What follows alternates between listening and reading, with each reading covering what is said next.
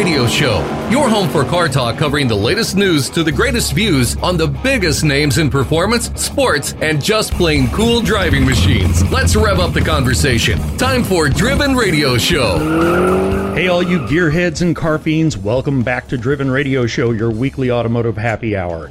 I am Brett Hatfield here with my co host and engineer extraordinaire, Mr. Mark Groves. Yo. We are coming to you from Driven Radio World Headquarters, and I'm not telling you where it is. Overland Park. Uh, we, we were Park, Kansas Park. we, we missed a week last week because did. lots of things were going on. I was at uh, Amelia Island doing all kinds of cool stuff at RM.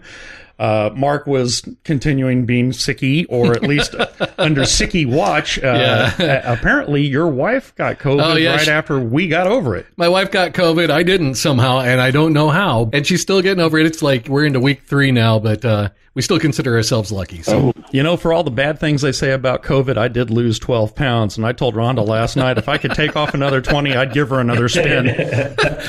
I learned to cough it off. Yeah, well, when your face turns red, your eyes cross, and you're about to fall out of the chair, that coughing seems a little overrated, doesn't it? Our special guests this week are Joseph W. Moch and Chris Graveling. Some bitches should come with a phrase book. Guys, you're in Slytherin, aren't you? We'll give this one more again. Our special guests this week are Joseph W. Moch and Chris Griebling of Advanced Catalytic or ACAT Global. Joe is an experienced racer, having turned wheels in anger at Road Atlanta, Lime Rock Park, and even the mecca of all things fast, Bonneville Salt Flats. Closest I ever got was driving by my Stingray on the way home. Chris is a true enthusiast too, having started young working in his family's Las Vegas specialty car business, buying, restoring, and selling classic cars.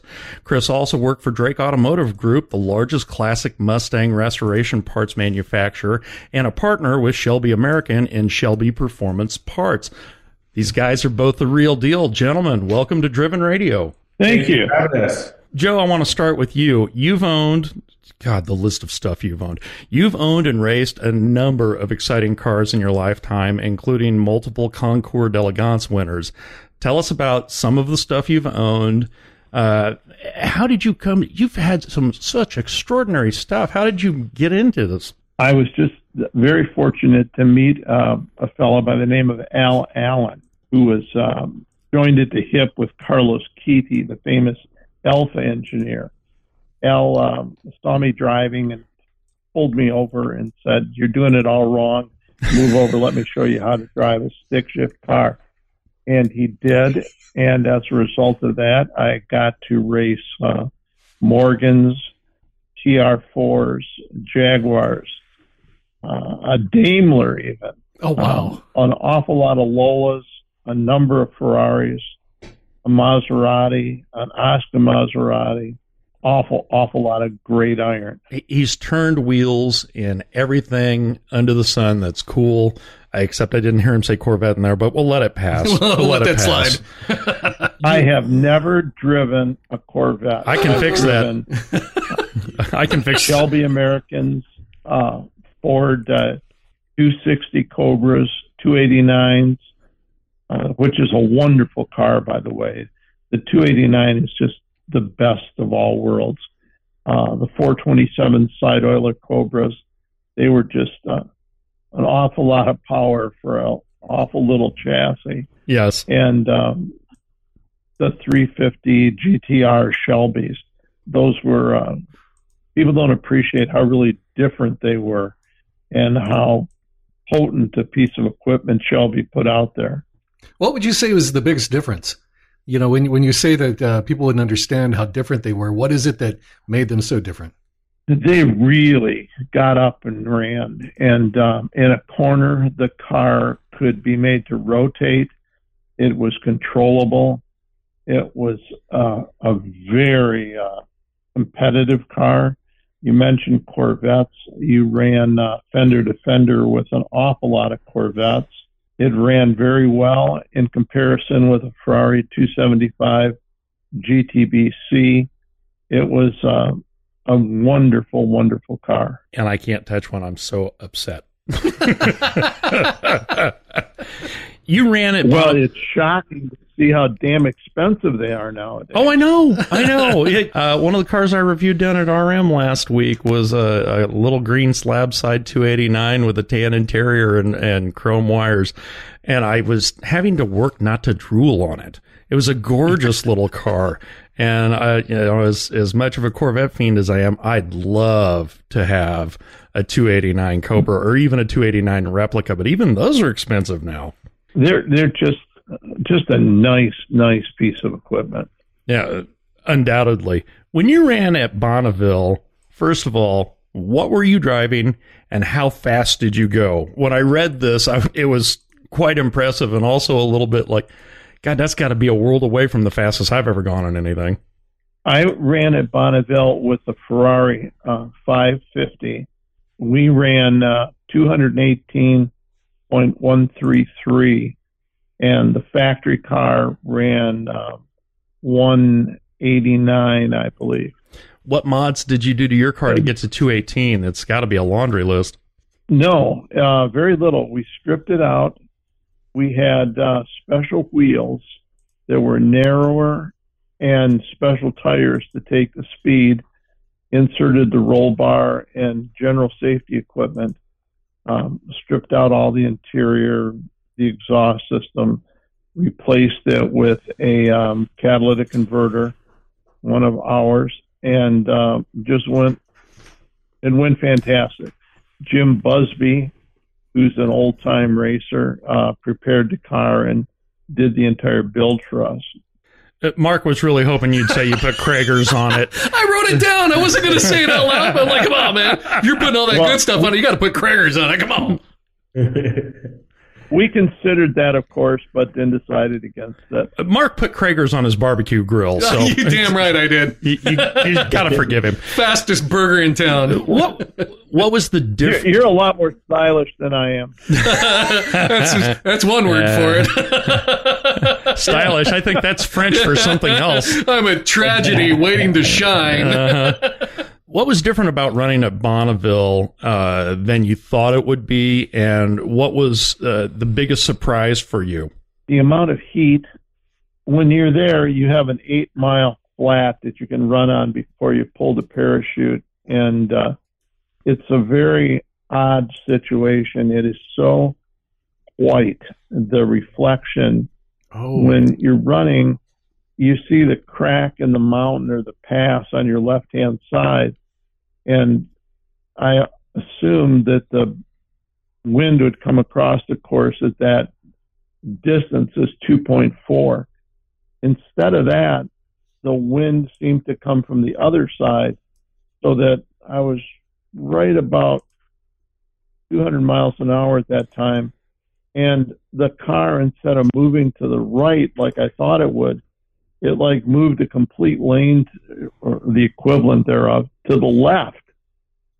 And it was one of those situations where I'm sitting there and I'm thinking, be calm, be calm, don't overreact, don't twitch the wheel anywhere. It's going to straighten out and she'll just run. And she did. I mean, the car was phenomenal. Busby did a great job. Very, very cool. Okay, Chris, you've been out of the crosshairs long enough. We're going to get to you now. You grew up in your family's restoration and specialty car business. How old were you when you started working there, and what car did you cut your teeth on? What was the first thing you turned a wrench on? Um, well, you know, I guess uh, legally to prevent any backlash on child labor laws, no, we don't do that. I'd say, uh, uh, I'd say in, it was in high school my senior year, but the reality is it was much, much, much prior to that. Um, you know, and and you know that work really was more like grunt work, right? Trash, sweep the floors. Oh, I know. Some, you know, polish, right? Get out there and clean, wash some cars. Yep. You know, and then it, obviously it evolved, right? You just start kind of picking up, you know, the enthusiasm and wanting to get into it. And uh, as far as cutting teeth, you know, at the time, um, we still kind of had a, restoration side of the business that was that was Mustang dedicated. So it, you know, it was a lot with you know helping my uncle, uh, you know, replace listing wire and you know upholstery sets and you know you know breaking hog rings off, you know, kind of getting into it. So it was really always the Mustang that kind of was, and it, it was kind of, I call it the bread and butter, right? I mean, a million 65 Mustangs produced, you know, that was always kind of like the, the constant, right? There was always a Mustang around and there was always Mustang work, you know, and then you, you evolve into the other platforms, Camaro, Corvette, Bel Air, you know, Thunderbirds, you know, those, those more popular, uh, you know, makes and models. But, you know, yeah, it was Mustang that was always kind of the, the initial focus. You worked there for over a decade. What prompted yeah. you to leave your family business and go work for Drake Automotive? Well, so Drake Automotive was uh, a you know, or a, a, vendor of ours, obviously, right? You know, doing Mustangs all the time, and you know they had um, moved out to Henderson, right, which is you know just outside of Las Vegas, um, and I was always going out there, you know, picking up will call orders. And, you know, I kind of started looking around and saying, man, you know, I wonder if there's an opportunity here. And then, you know, also too, I, you know, started to kind of come to that realization where it's like, you know, I think I'm kind of tired of, you know, cracked hands, you know, dipped in oil, smelling like gasoline and car exhaust every day. And, uh, you know, I, I walked in and you know, I just said, "Hey, you guys potentially have some opportunity here, you know, for for me." Uh, and the director of operations at the time was like, uh, "Hold on a second. And then the next thing you know, I'm getting uh, an interview by the or you know taken around by the CFO, and he's you know telling me about the benefits and you know all this other stuff, and I was like, I. This sounds like you're hired. Realize it.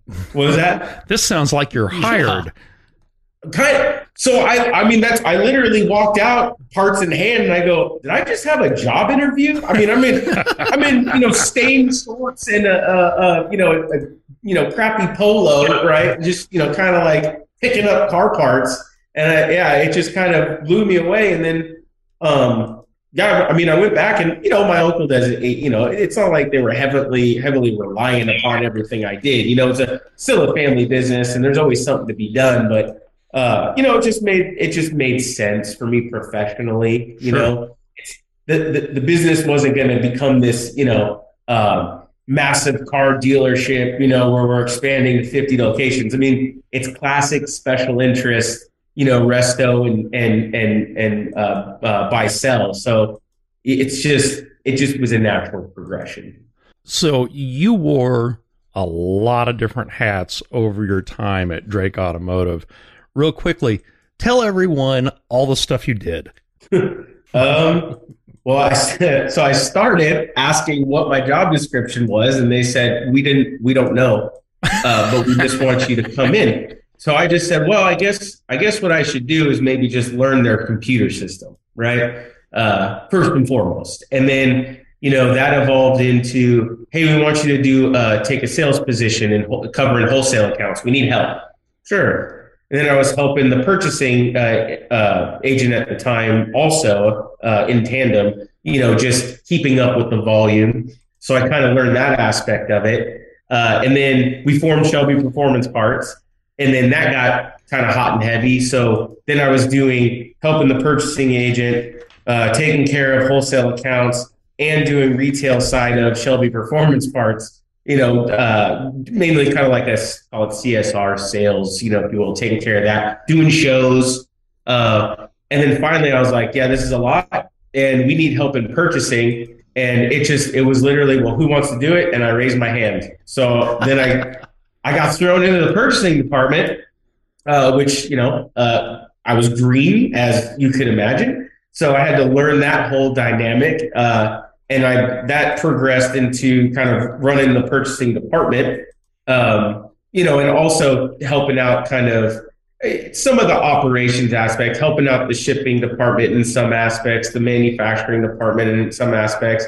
I'm not really quite sure how I found myself greasing chains on some of the die cutters, uh, but I did that too. Uh, so some machine maintenance. Um, and then kind of you know again another came to a point where they're like hey we really need help back in sales. And and we had our we had already kind of parted ways with shelby performance parts uh, so we were more focused on building some homegrown brands some additional brands. So i moved back into sales uh, for you know a few years, and you know focused on some of the the larger accounts and growing those those customers right through SKU saturation, new product, and et cetera. Um, and then really just kind of kept progressing. You know, sales, sales manager, director of sales, and then it was director of sales and marketing because we needed you know marketing help, and that was uh, that was more not necessarily voluntary, but vol voluntold. You know, to, to, kind of help help there, and then um, I was in the Navy. Know, I know how that works.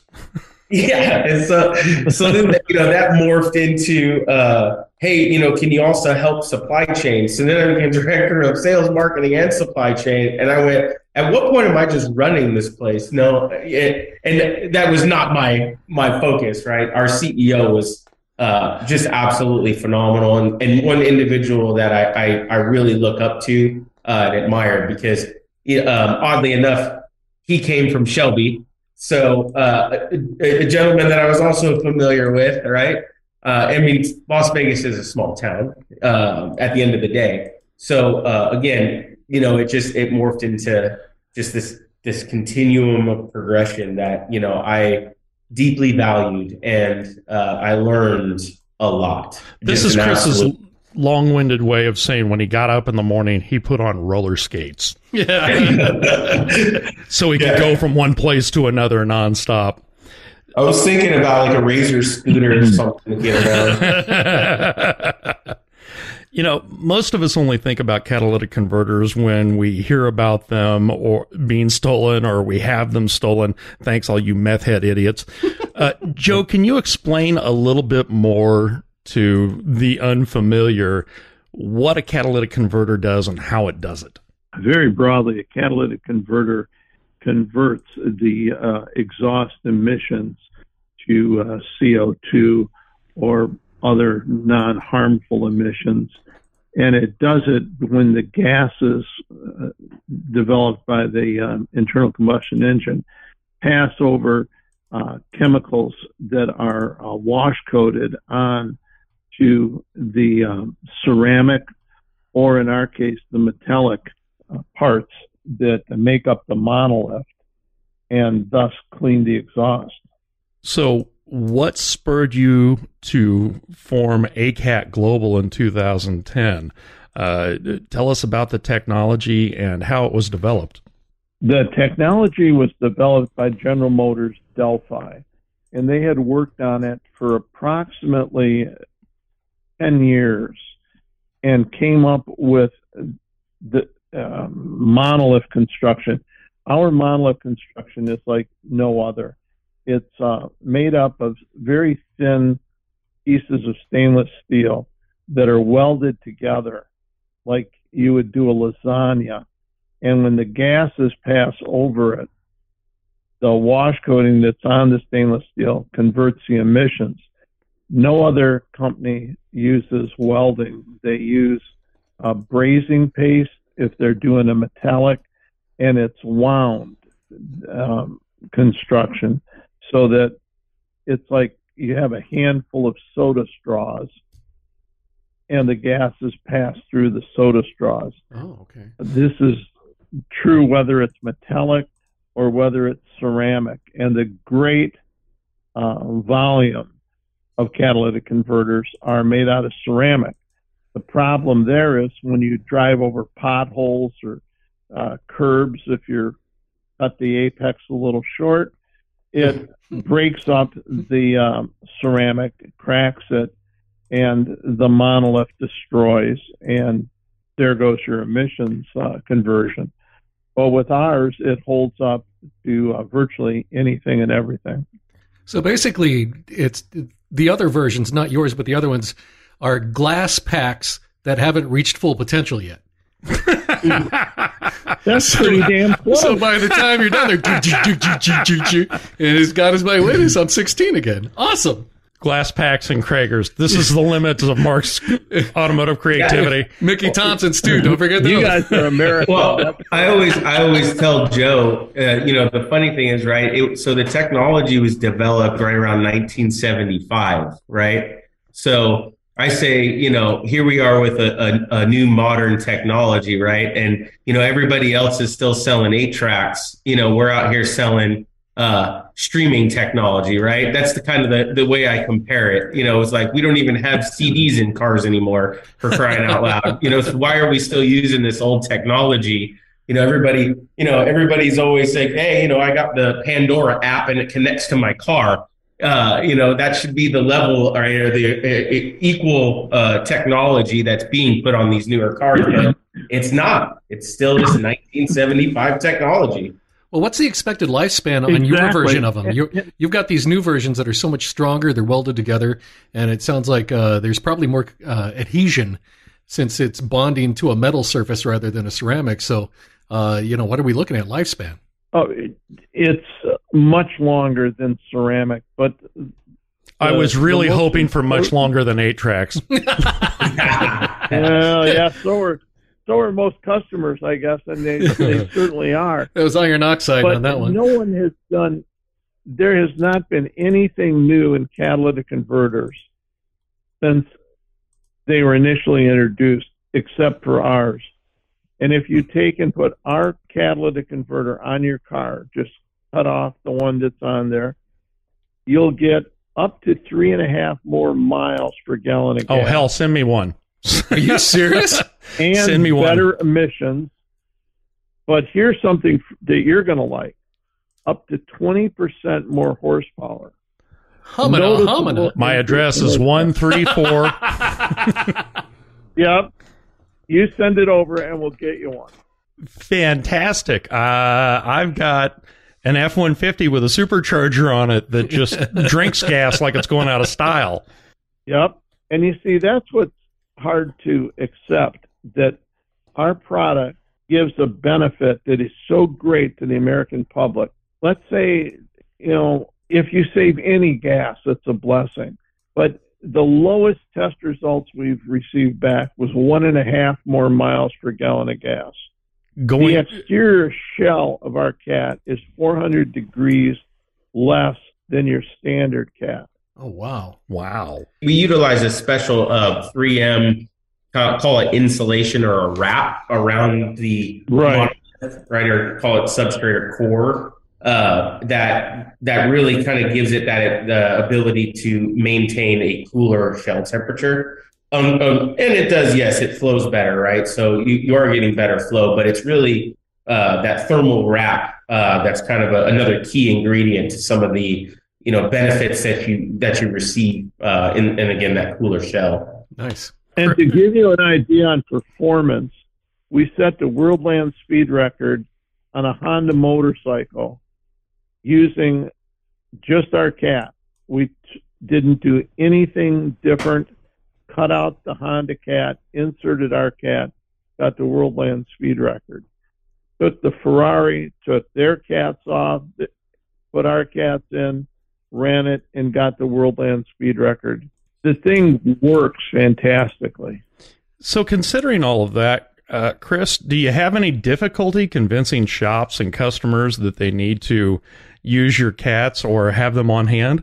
You know the uh, the nature of the industry or the market is you know it, it's it's so accustomed to that what we call ceramic substrate, right? Again, everybody else is selling pretty much the same thing, right? It's a straight channel brick inside, you know, whatever different versions of, you know, stainless or, or you know, uh, branding logos, you know, everything that they kind of do to kind of sell their products. But again, it's the same thing in the box. You know, it works the same way. You know, the, the, you know, if you were to look at like a smoke demonstration, right? you see a straight channel ceramic, call it substrate or monolith, right? And when the gases flow through it, they're really only making contact. Say it's like a, a four inch, you know, diameter, uh, kind of like cylindrical substrate. It's only making contact with like 35%, right? And that's just because that's the way that the gases are coming in. That's the way the gases are exiting. So those gases don't really mix throughout those other, those, that other, um, portion of the substrate. versus our, the way ours are engineered with what we call a herringbone pattern, right? When the gas comes in, it forces those the exhaust gases to mix uh, throughout the entirety of that substrate. And that's where you see these improved benefits of better flow, reduced back pressure, right? Which give you the inherent benefits. So when we explain that to guys, in some instances, they're like, uh, I don't know, you know, but we'll give it to some guys, right, to kind of say proof's in the pudding. They put it on, they go, uh, sign me up because it is a night and day difference. Uh, and, and obviously, too, it's, you know, we, we control the manufacturing processes in house. It made in USA in our plant in Charlevoix, Michigan. You know, we we the only thing we don't really do, and it really because we can, is is the the wash coat, right? Because that's a special sauce developed by the OEM uh, uh, wash coat facilities that we use, and everything is is all OEM materials, high grade, you know, stainless, etc. We don't cheap out in any way. You know, we we again we our loads are generally more than most of the other ones found, you know, out on the market. Um, and, and again, we're able to achieve a cost competitive price point because we control it. You know, uh, our supply chain's great because we control it. Um, but again, you know, when we when we put all these benefits out there, it's, it's if there's so much, right? There's so many positivities. It does kind of seem like snake oil. I get it. You know, at first I was kind of hesitant, like, uh, come on, really? But you know, when you start to really get into it and guys start to use, you know, and, and sell and install, and they don't get that customer coming back saying, Hey, you installed this new catalytic converter, like a competitor's version, and my engine light's back on, which is a regular occurrence. But you install one of ours and you're not going to have that, right? So you're going to have that customer satisfaction too. And that's why that's where we, we, we find ourselves winning more times than not versus, you know, again, the, the other standard, you know, versions that are on the market. So it's a proprietary technology. Nobody else has this. Yeah, the uh, you know the way it's constructed, the the way it flows, again, is all developed by General Motors, and it, it even boils down to you know the way that the substrate is actually welded. You know, um, to Joe's point, nobody else has that capability there has been a couple of guys that tried, but they can't replicate it. And you know that's part of the proprietary sauce. You know the when we put these foil layers together, they get struck by a bolt of lightning. Right? It's called uh, capacitive discharge. So every area that's making contact with one another on the layers, it physically gets welded together, and that's what gives us structural rigidity.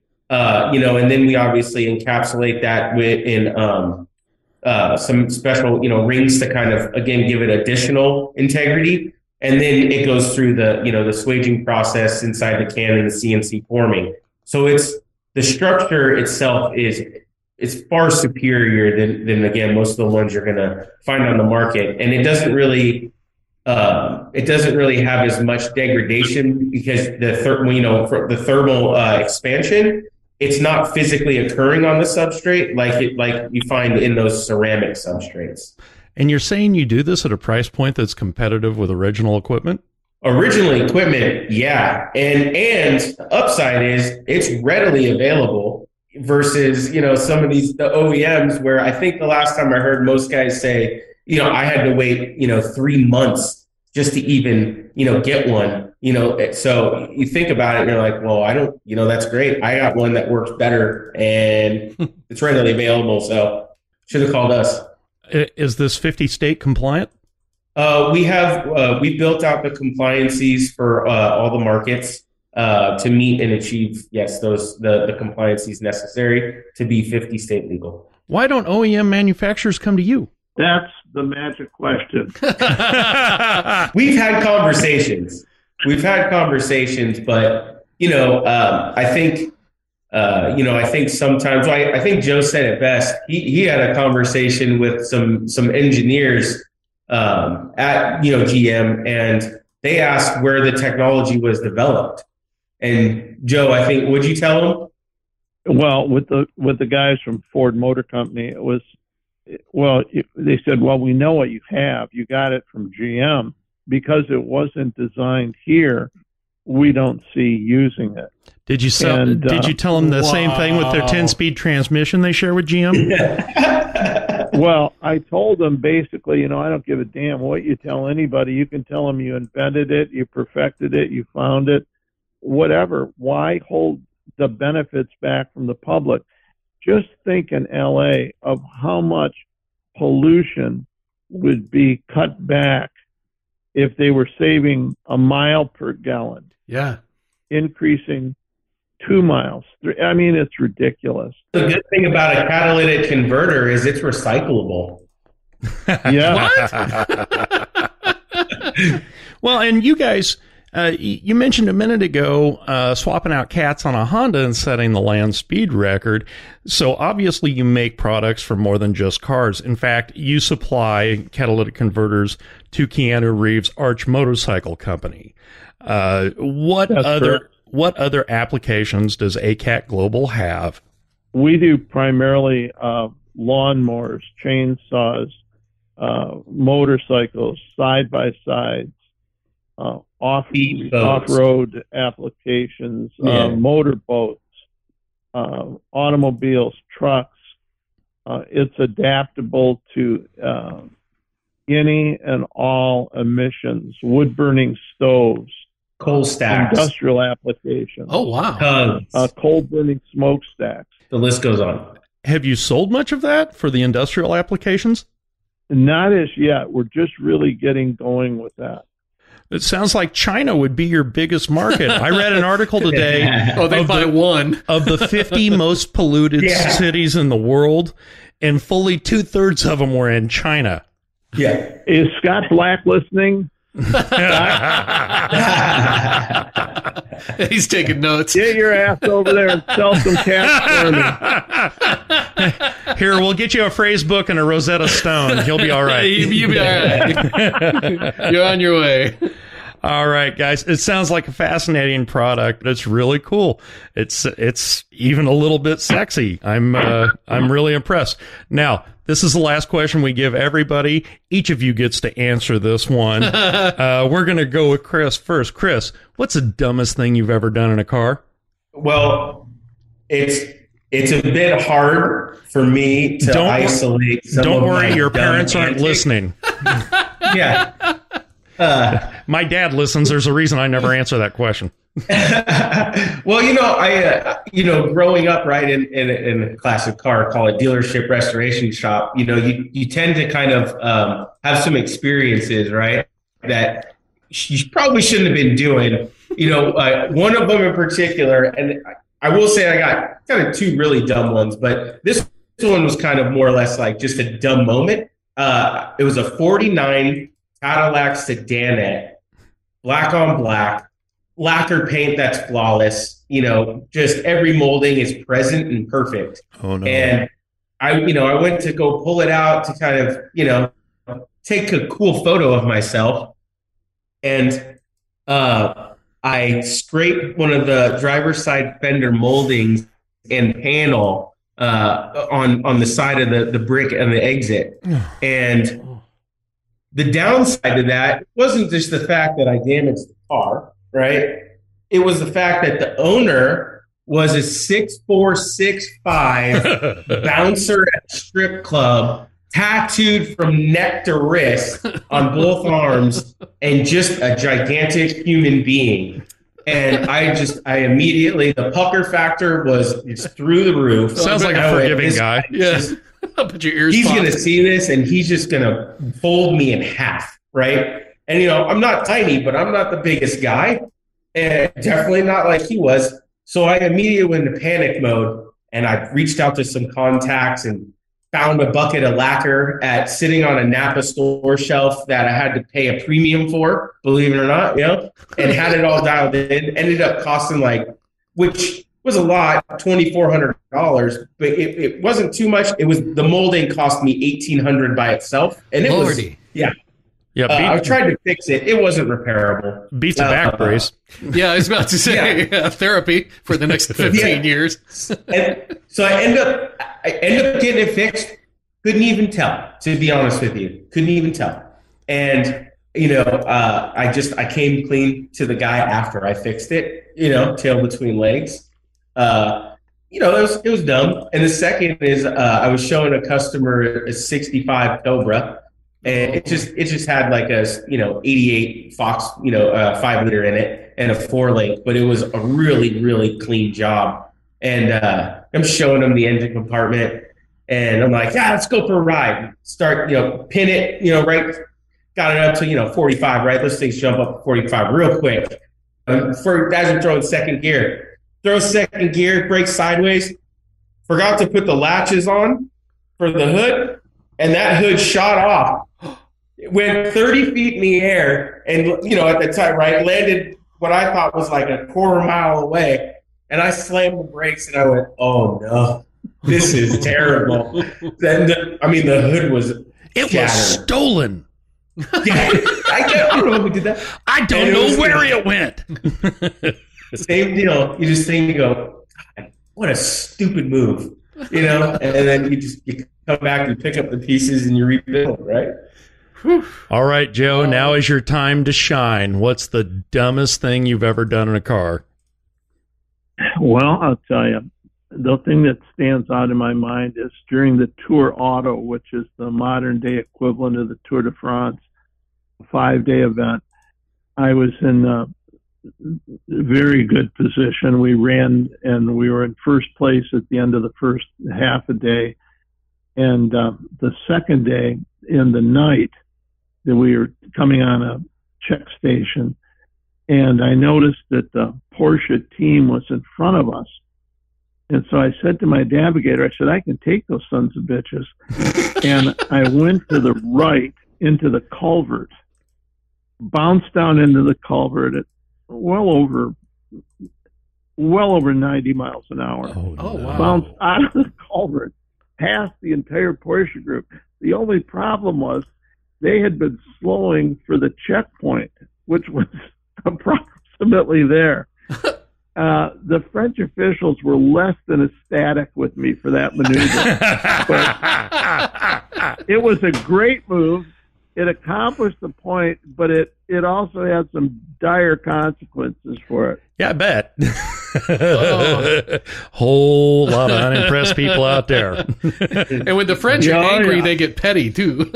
they, I'll tell you, they were wonderful. They've always have been to me. I've done an awful lot of racing in France and at Montlhéry on the high banks. It's uh, until you experience that, it's like you're in a bowl and you're coming around, and the uh, centrifugal force holds you up, so that if you were to drop a penny out or drop anything across and down through the window, it would fall probably 60 feet before it finally, you know, hit the ground. It's oh wow. Montlhéry is an amazing experience.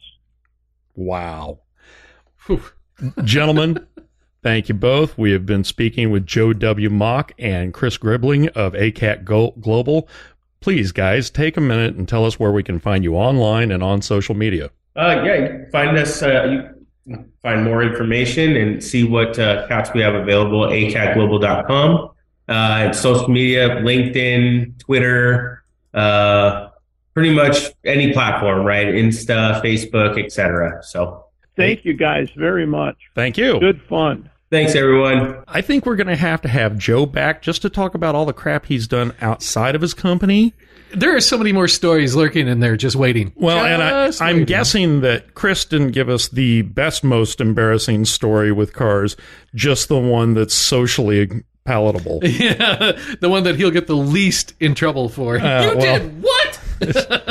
he, he looks like he's probably in his 30s or 40s, and uh, I, I'm quite sure the family that still run that shop say, "What the hell did you do?" Yeah, there's a big brother out there somewhere going, I can still, I can still put you down. I spent two weeks fixing that.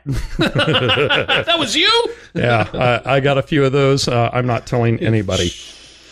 Thanks so much for spending time with Driven Radio. We love what we do, and we wouldn't be able to do it without the support of our listeners.